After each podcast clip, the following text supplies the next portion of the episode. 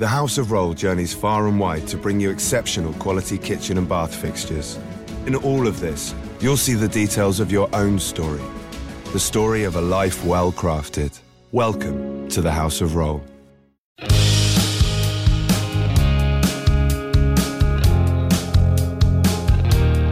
The promise of America is being squandered. How are we going to restore our nation back to a sensible, citizen centric government?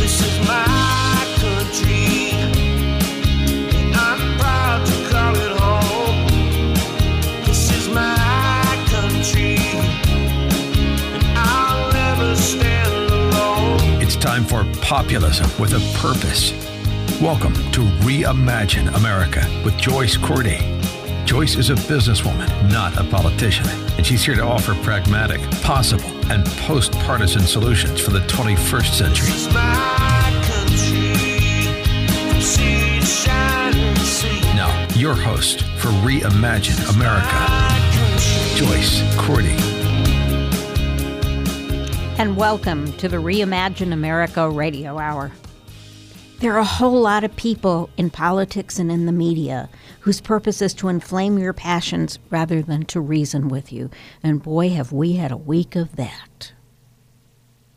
Between Virginia and the Bezos mess and the State of the Union that we'll talk about a little bit later, um, we have had a lot of stirring of the pot. And beneath all of that, the ongoing negotiations about funding Homeland Security. This morning's papers, the Washington Post reports this morning that those talks have broken down. So batten the hatches or do what I'm going to suggest next. You know, I come every week to try to give you information, to try to enable you to make an independent judgment on current events and to encourage you to act on your judgment. I tend to kind of agree with President Trump that right now the Rep- the Democrats would love to have a distraction from Virginia and a few other little scandals. The uh, we're going to talk about it a little bit, but the new Green Deal among them, uh, they'd like to change the subject. And so he may not be completely wrong that they're driving such a hard bargain. They're so resistant to barriers uh, because they think a quick government shutdown again might change the subject. We're not going to let them do that. I urge you, get on the phone. I don't care who represents you. Uh, all three of them are Democrats. That all three of them have razor thin margins. Well, not Ro Khanna so much, but the other two, Zoe Lofgren and the person who just um, defeated, um,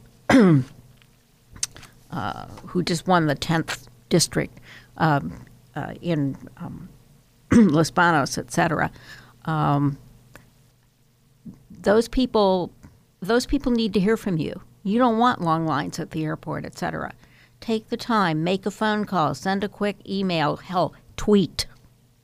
We we need to keep the pressure on Congress to do what is Congress's job. Article 1.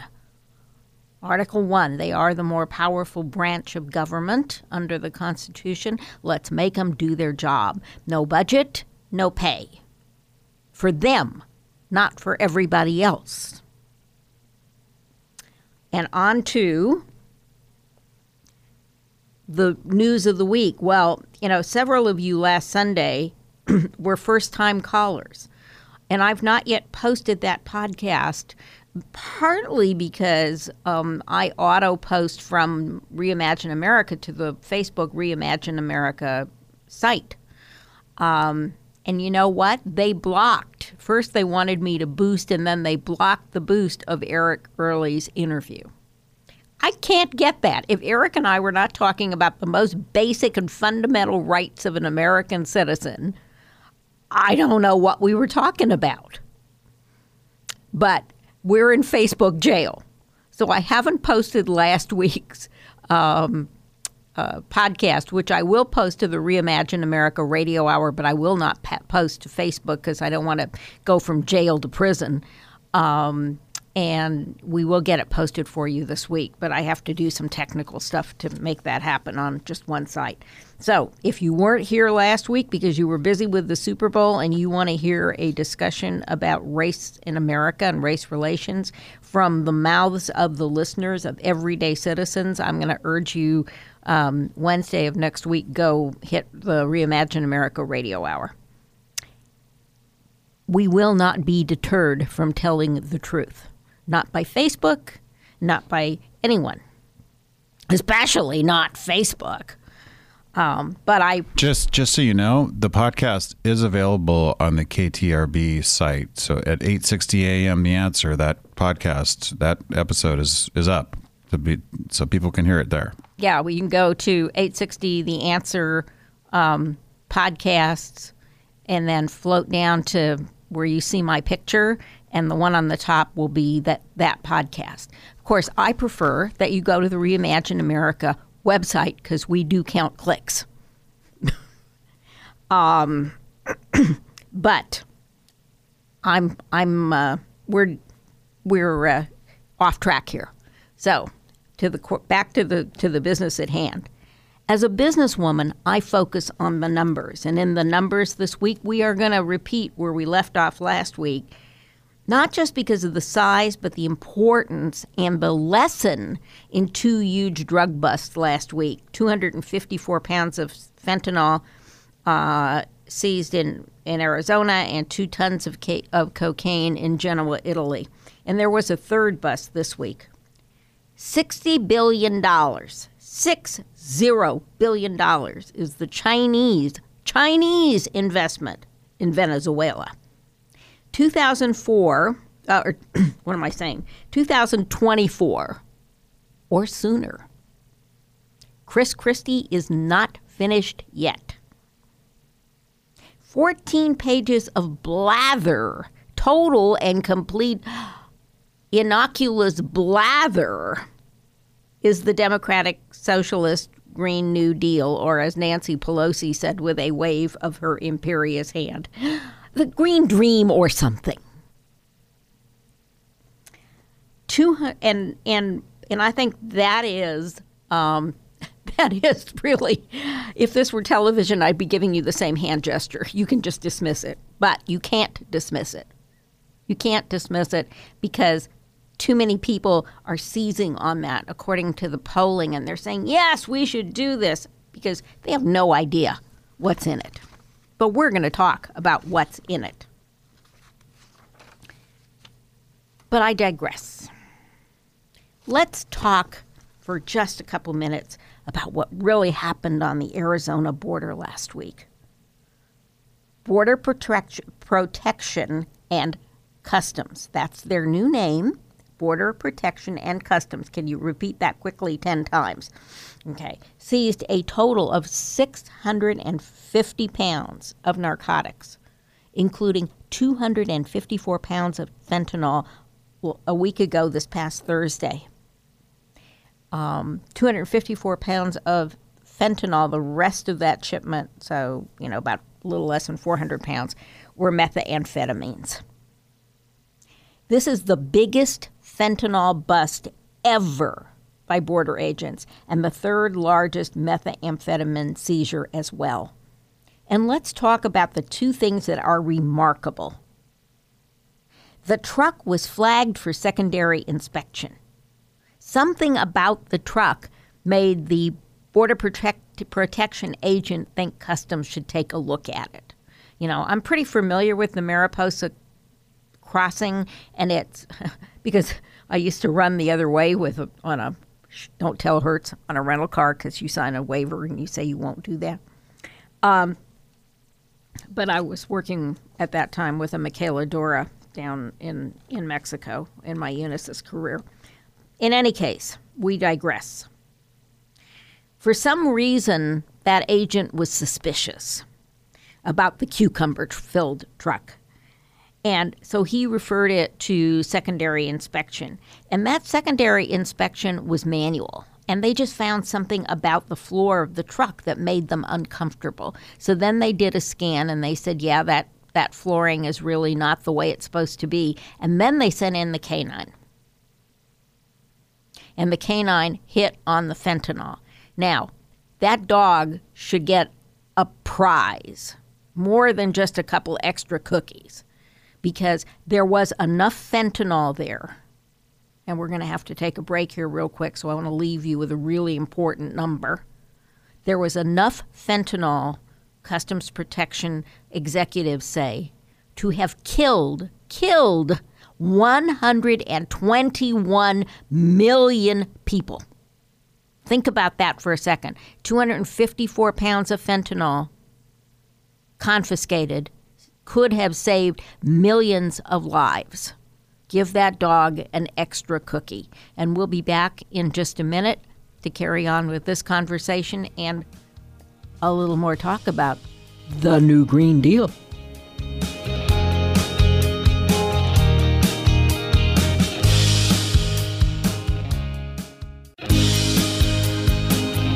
You're listening to Reimagine America on 860 AM. The answer. Once again, your host, Joyce Cordy. And we're back with our staggering potential loss of life. If you want to know how how dangerous fentanyl is, can you imagine? It could have. There was enough there. Not saying it was going to happen. There was enough there to kill 121 million people. So, kudos to that doggy. Now, my doggy might have stopped to sample the cucumbers on the way to the goods because he really likes cucumbers, but that's that's just an aside. What's most important about this bust is what it illustrates. What it tells us about how much more effective the Border Protection and Customs Service could be, since most drugs come through the legal ports of entry.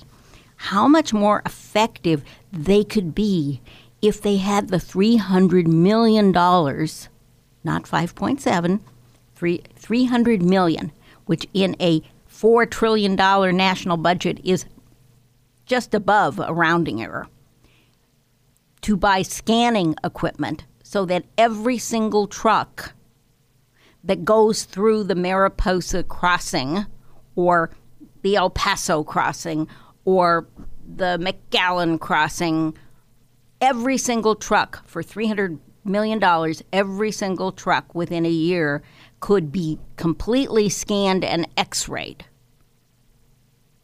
And it wouldn't eliminate the drug traffic, but it sure would slow it down. Lives could be saved. We're losing 70,000 plus people a year to illicit drugs, most of them flowing over that southern border, regardless of what their point of origin is. So just think about that. Instead of arguing over slats and concrete for a fraction, for less than, for about 8% of that barrier money, and I'm not saying we don't need barriers, but for about 8% of that money, we could make a major dent in the drug traffic. Why is it so difficult for Republican and Democratic members of Congress and the president to come together on that issue? His professional Border Protection Service wants that money. They say that is a priority for them. So, again, I'm urging you to contact your congressperson and tell them it's time to vote for border security. Whether you contact a Republican or a Democrat. But that's not the only bus that was interesting. I thought the Italians not only using scanning equipment found a shipment um, of a couple of tons of cocaine worth uh, an estimated 500 million, that's 500 million dollars uh, in a shipping container in Genoa, Italy.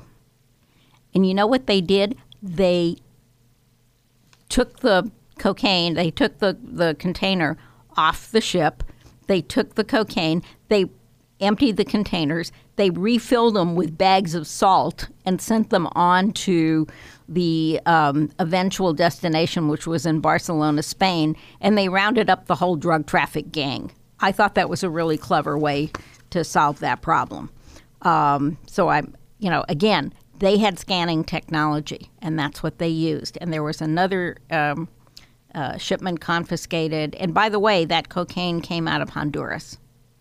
Um, and there was another shipping container in um, the in North Africa this week that was found also was South American cocaine. Um, that was another very significant, about two hundred and fifty million dollar drug um, interdiction, and it proves once again and for the last time that if we appropriated the $300 million that the Border Protection and Customs Service is asking for for scanning equipment, every car and every truck at every port of entry would get scanned.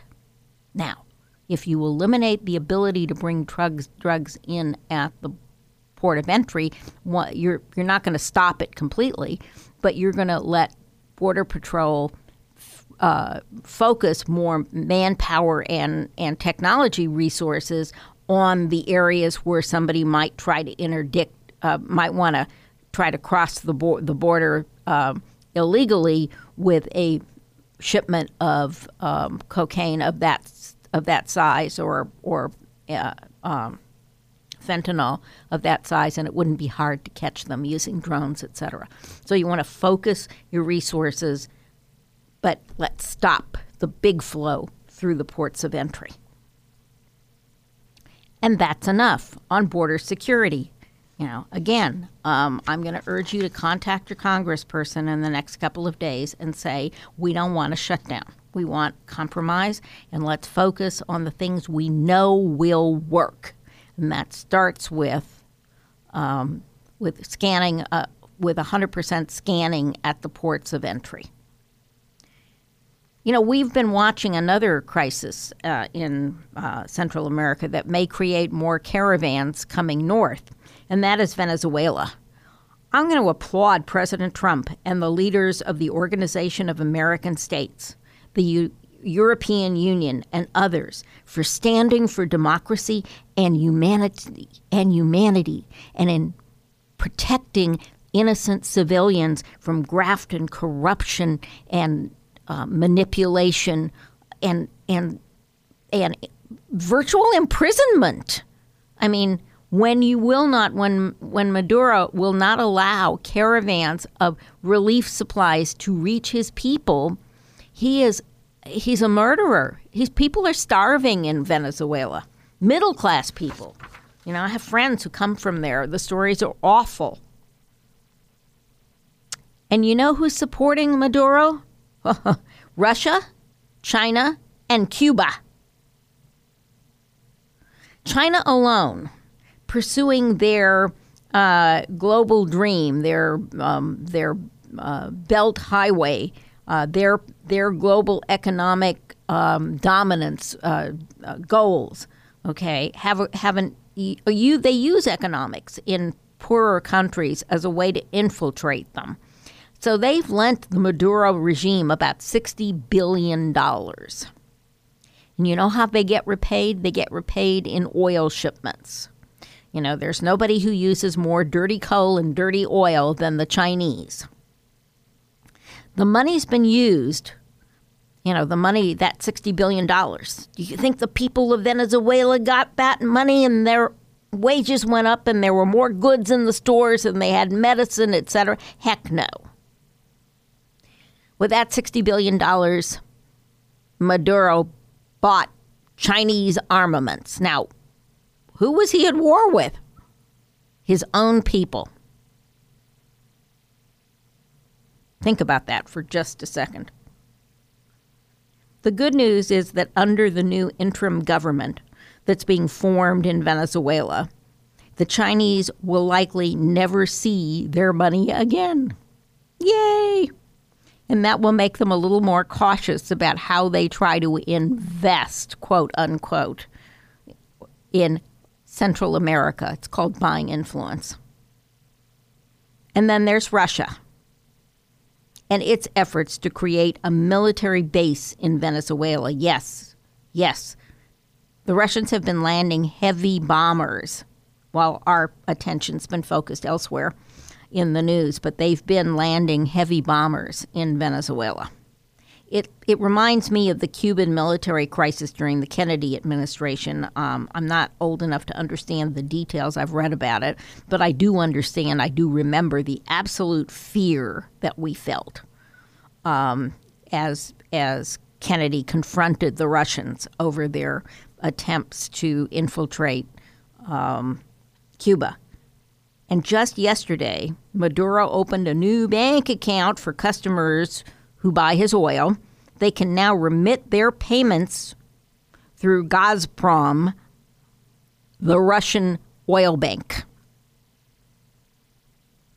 So I'm really pleased that somebody in the White House read the Monroe Do- Doctrine. Since 1823, when President Monroe issued the Monroe Doctrine, we've basically said European powers do not belong in the Americas, nor do Asian powers. And so Trump, despite his tepid and ad- inadequate responses to Russian aggression, seems to understand the importance of upholding the Monroe Doctrine in concert with the Organization of American States, and we've got to do whatever it takes to make sure that we get food and medicine, whether by air or by truck, to the Venezuelan people. And we'll be back in just a moment to talk about something more cheery. Chris Christie.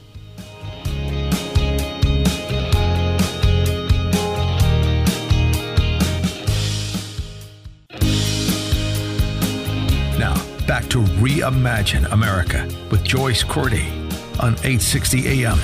The answer. Well, I think it's time for something more cheerful. How about we take a couple minutes and talk about Chris Christie's new book? I mean, it is a bestseller. It reads like a really good novel. Um, took me about a day to read it. Um, and so now you won't have to because I'm going to give you the high points. Okay. Let Me Finish is a great read if you really enjoy, you know, I mean, it's just beautifully written. Um, and you know what? I don't really think it was so much written as, as um, spoken into uh, either word or some other similar package because it, it you can hear Christie's voice coming off the pages. It's a pretty honest book. It talks about his childhood, um, which is not all Irish. He's half Italian. I never knew that. Um, but it talks about his relationship with, you know, with God, etc., through his Italian grandmother. It talks about um, his relationship with his wife. It was not, and they married very young, and they had to kind of grow up together, and that was a struggle. Um, and then it talks a lot about his career um, as a private attorney, as a U.S. attorney, uh, his first failings in politics, and then his successes. Um, and and and it it the only place that that book holds back is when he talks about Donald Trump. And as you read the book and you read the things that happened, you you got to say, with friends like Trump, I don't really think Christie needs enemies. So, in a frank exchange with Stephen Colbert, um, which was one of the better press appearances uh, to sell to shill this book, he's quite honest about it. Um, and there was a little tequila involved. I mean, I don't know if it was, you know, they they took shots, so I don't know if it was really tequila or tea because it neither of them sounded like they'd had any. Um, but it, it it created an openness. It created an, an openness for a rather frank discussion. It was more the real Chris Christie than we have seen for quite some time, including his appearances on ABC. So, asked how he how he, as a very successful former attorney, felt about Trump's ceaseless attacks on the Justice Department. Remember that his time as a U.S. attorney was his ticket to the governor's mansion in um, Trenton, and and his biggest successes were not um, in in mob prosecution, except that most of the politicians in New Jersey at that time behaved like mob bosses, and he put about a hundred of them in jail. He cleaned up politics in New Jersey. along with a very successful developer by the name of Charles Kushner. Oh, yeah. So I can't I can't quite wrap my head around why uh, putting the fact that, that the Trumps and the and the uh, Christies were social friends. Um, you know, you have to think about why did this very successful, very tied to uh, establishment Republicans. I mean, the darling of establishment Republicans during his time as chair of the governors, um, of the, GOP Governors um, Association. How did he come to be an early supporter of Donald Trump? And I think it's best if you hear it in Chris Christie's own words. As a former federal prosecutor, you must have some faith in the Justice Department and the FBI. How do you feel when the president, in no uncertain terms, uh, undermines the power of the Justice Department and the FBI by being the most powerful man in the head of the government and going so-called justice? Like, what what does that do to you? How does that, that does, does that hurt you professionally or your pride as someone who believes in this country and believes in our justice it- system? It, hurts me more personally, and I've told him that. Um, that you know my experience with the men and women of the FBI when I was U.S. attorney, and my experience with almost every U.S. attorney I worked with um, in the years that I did it was that these are men and women who are sacrificing a lot, love the country, and do a job that needs to be done. And you don't get anywhere by doing that kind of stuff. And so I've been really clear with them about that, and I've said that publicly too. That like it just doesn't help, and in fact it hurts. And if we don't have a justice system that the American people have confidence in, we've lost a huge part of our democracy, and it's just unacceptable. That seems like a big part of our country for. That seems like an extraordinary important thing for the President of the United States to be undermining. Do you feel like he is now, still, two years in, yeah, that's the right guy for this job at this time? Who, the president? Yeah. Well, I mean, Do you, uh, do you regret at all? Do you regret at all helping this man get elected? And I'll join you. I'll join you on this one. Now, uh, yeah, good question. Here we go. okay. What'd you say? Do you regret? No, listen. Do you I- regret uh, uh, No, getting I- Donald Trump I made- helping get elected? I made a decision at the time that I thought he was going to win the nomination after I dropped out, and that I preferred him to Hillary Clinton. And that's why I made the decision. It wasn't a whole lot more complicated than that. Uh-huh. And I still agree with what his policies are more than I agree with Hillary Clinton's. Mm-hmm. So, you know, we're going to see what he does the next two years. What policies are those, by the way? Well, know, Because I, I understand tax cuts, Right. But any Republican, you know, would. But, but he was going to be the Republican, Stephen. I mean, this is the this is the joke. I ran. I understand that from campaigning that he was going to win the nomination after South Carolina was over, mm-hmm. state you're familiar with. Oh, yeah. Right. So he loses Iowa by a whisker to mm-hmm. Cruz. He wins New Hampshire two to one, mm-hmm. and then he wins South Carolina by double digits. It's over. I mean, forget it. Everybody else should have gone home then. It was over. So then it was going to be a binary choice. It was going to be either Donald Trump or Hillary Clinton. Mm-hmm. So he was the Republican who was going to give tax uh-huh. cuts, who was going to deregulate, who was going to put more conservative justices and judges on the courts that I prefer, mm-hmm. um, and was going to, I think, negotiate better trade deals. And I think he has done that with Mexico and Canada, and not so much with some of the other folks yet. Mm-hmm. So on the policy side of it, I like much of what he's done, and the things I disagree with, I say I disagree with them. Do you still think he really is? I mean, he is the Republican Party now. The Republicans are 100% Yeah, I mean, behind him. Is he really a Republican? Because one of the things we wanted to have, because tonight was supposed to be the State of the Union, Right. I, I wanted you to come on here not only to sell your fantastic book, Let Me Finish, Bless you. but also to be to be the Republican response to the Republican president. Right. no, listen, he has turned the Republican Party into something different than it was when I started to run for president.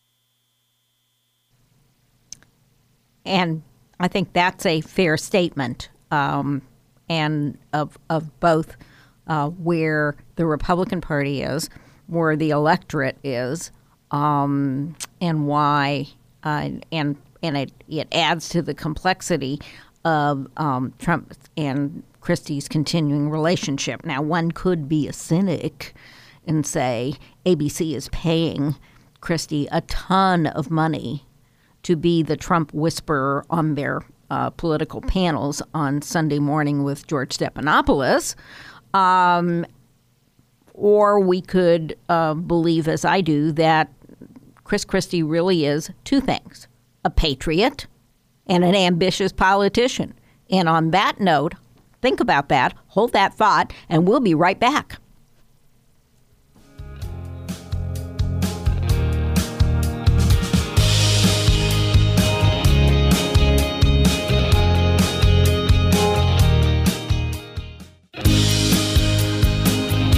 You're listening to Reimagine America on 860 AM. The answer.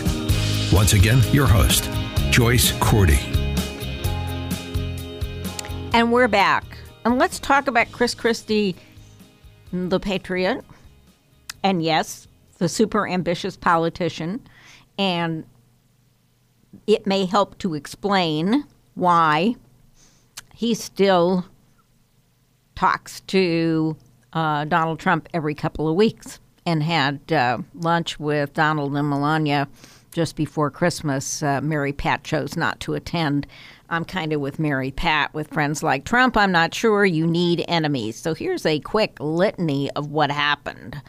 Uh, again, you want the details, read the book. It's a fabulously interesting narrative.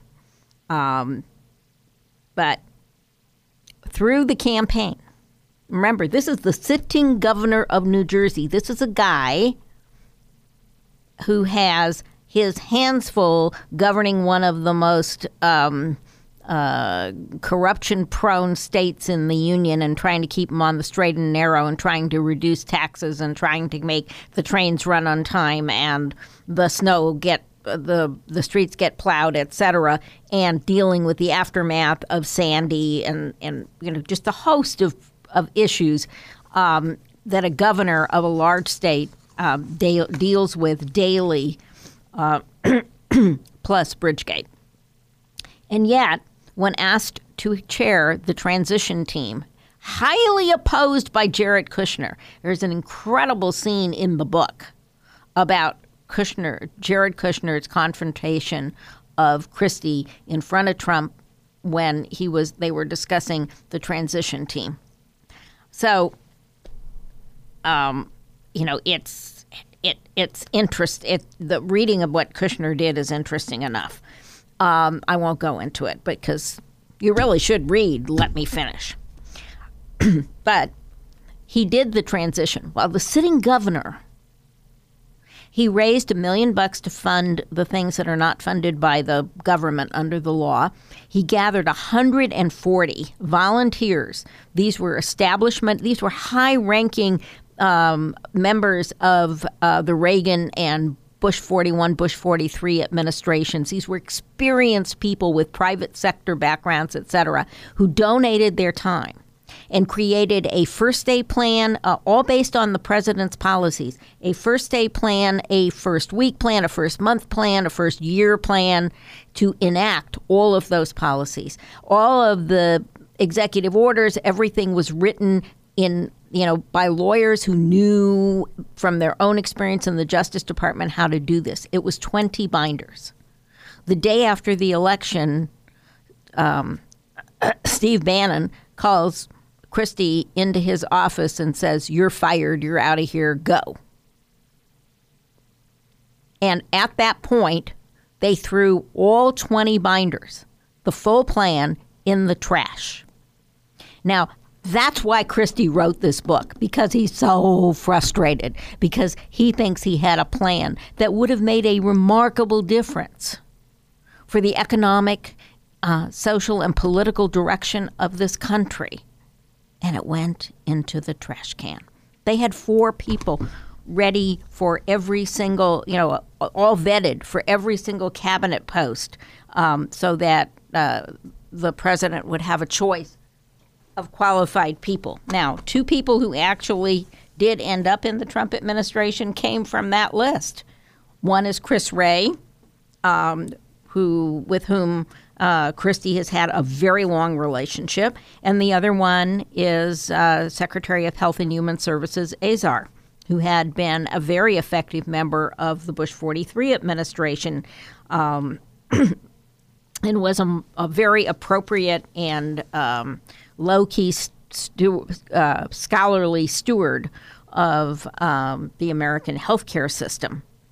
Um, but that's not where it ends, it gets better. Christie writes about being asked to be considered for the vice presidency, told by Trump on the telephone that it was, you know, I mean, he introduced Trump to Pence. And then as it came down, um, and he knew there were that he carried certain kinds of political baggage for Trump, um, two Northeasters, et cetera. You know, Trump kept telling him, ah, you know, it's going to be you. You know, I want you to be my vice president. Blah blah blah. When did he find out he didn't get the job, and how? When somebody walked into his office in Trenton and told him Pence was inbound to the Teterboro Airport. Teterboro is a New Jersey state airport. Oops. And Trump still said, Oh, I haven't made a decision. With friends like this, folks, do you need enemies? And that's not enough. He went through the same song and dance with both the Attorney General's position and the chair of the Republican National Committee. And then he walked in and said, Goodbye. And Trump still offered him the Secretary of Labor job after um, after it was um, um, after the first nominee, uh, a restaurateur, turned out to have um, sexual harassment problems in his background. And sitting at the dinner table having dinner with um, his wife and two younger children, um, Christie said no. And then he was invited to the White House in December to see if Melania could talk him in to charm him into uh, taking on the chief of staff's job, which he he said I, I took the Acela home, called him and said, No, love you, but you know, it really begs the question.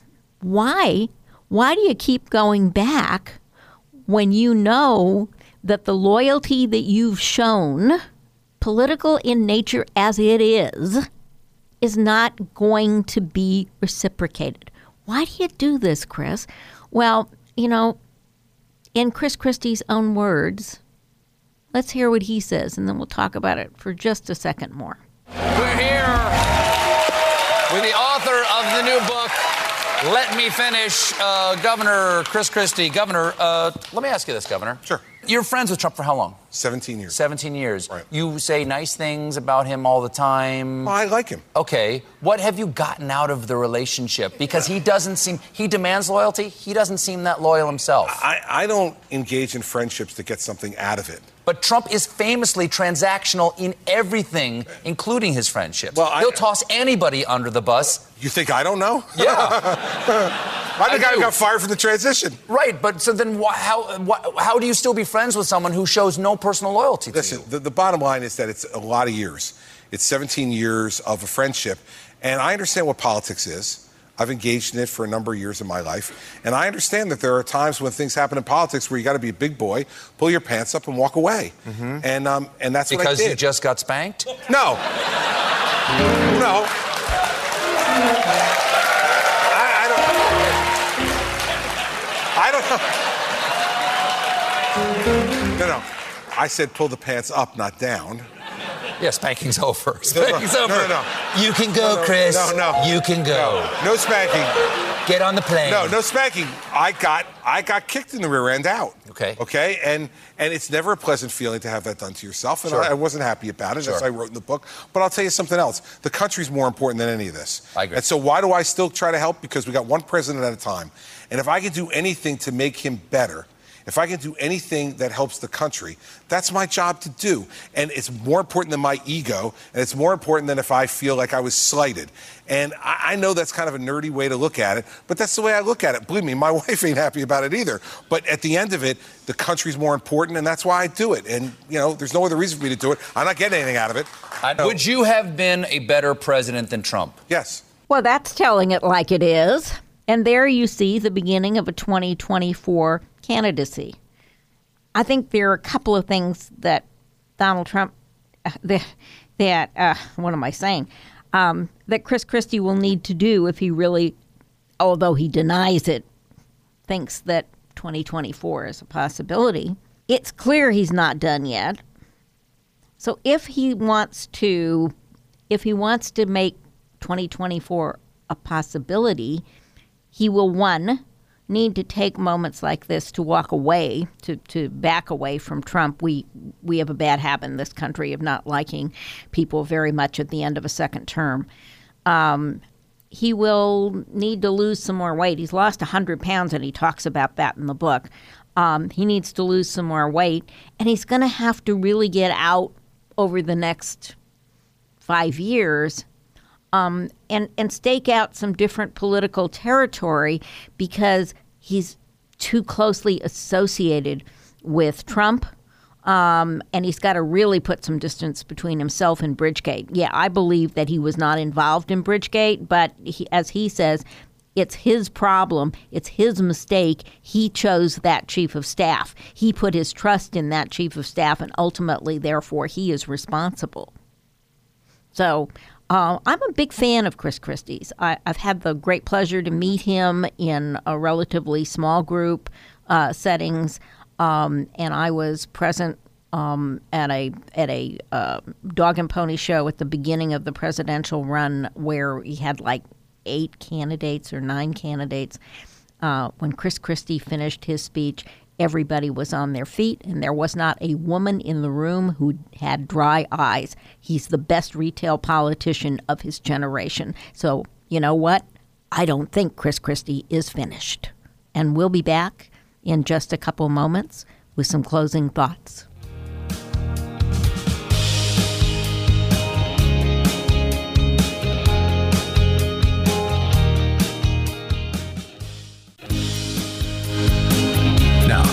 To Reimagine America with Joyce Cordy on 860 AM. The answer. One of the things I love and hate about this show is there's always more to talk about than there's time to talk about it. And so this week, that Green Deal might get carried over to next week. It, it really is um, kind of an exercise in comedy. Um, and and but the one thing I'm going to leave you with is that while I find um, some of the numbers to be have come um, from a mystery, um, I I am quite struck by the focus on domestic reindustrialization and family far, uh, farms, as in Back to the Future. Um, don't laugh, but they want to eliminate air travel and focus on rail. Now, if you live in Alaska, Hawaii, California, Washington, Oregon, I could go on. And and you you know that that would be uh, a bit inconvenient if your place of business was the capital in Washington. I would say. Um, so I'm going to leave you with just that that point of a focus on domestic reindustrialization and um, self supporting family farms and say they have a lot in, tr- in common with Trump. There's an element, unintentional as it is, of um, really serious nationalism uh, and, and really a return to a bygone era uh, in these 14 pages of blather.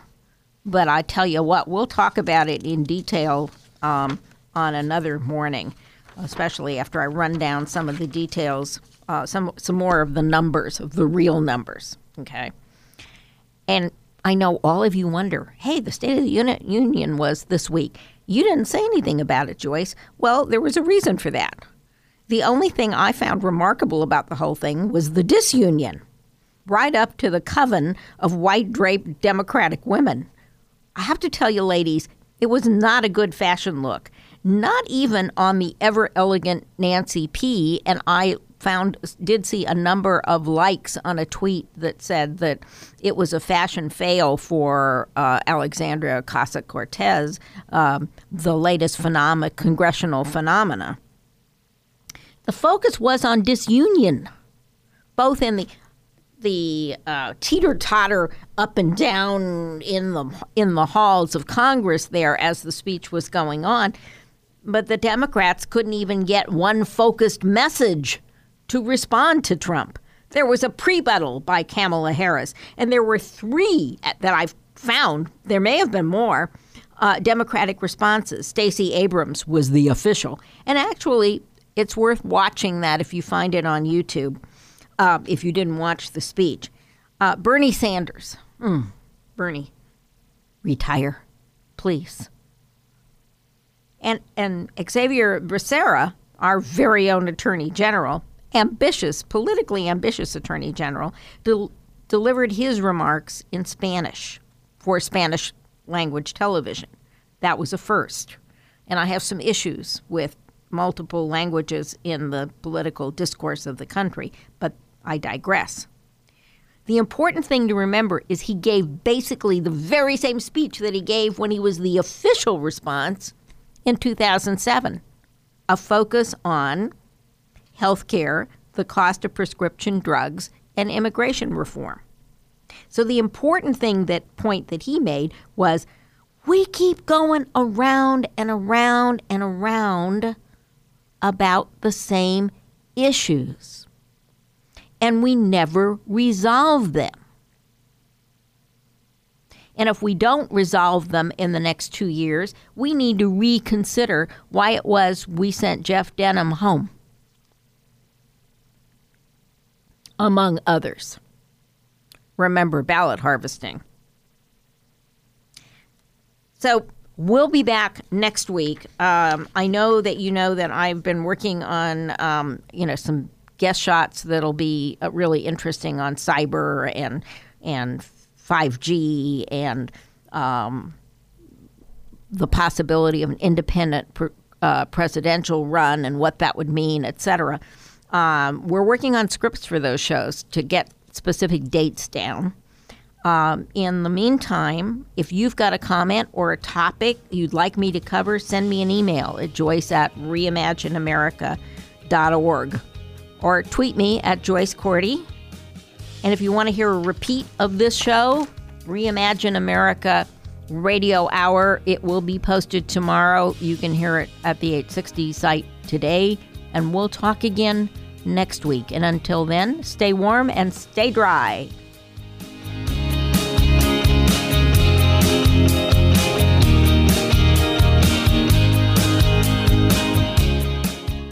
This podcast is a part of the C Suite Radio Network.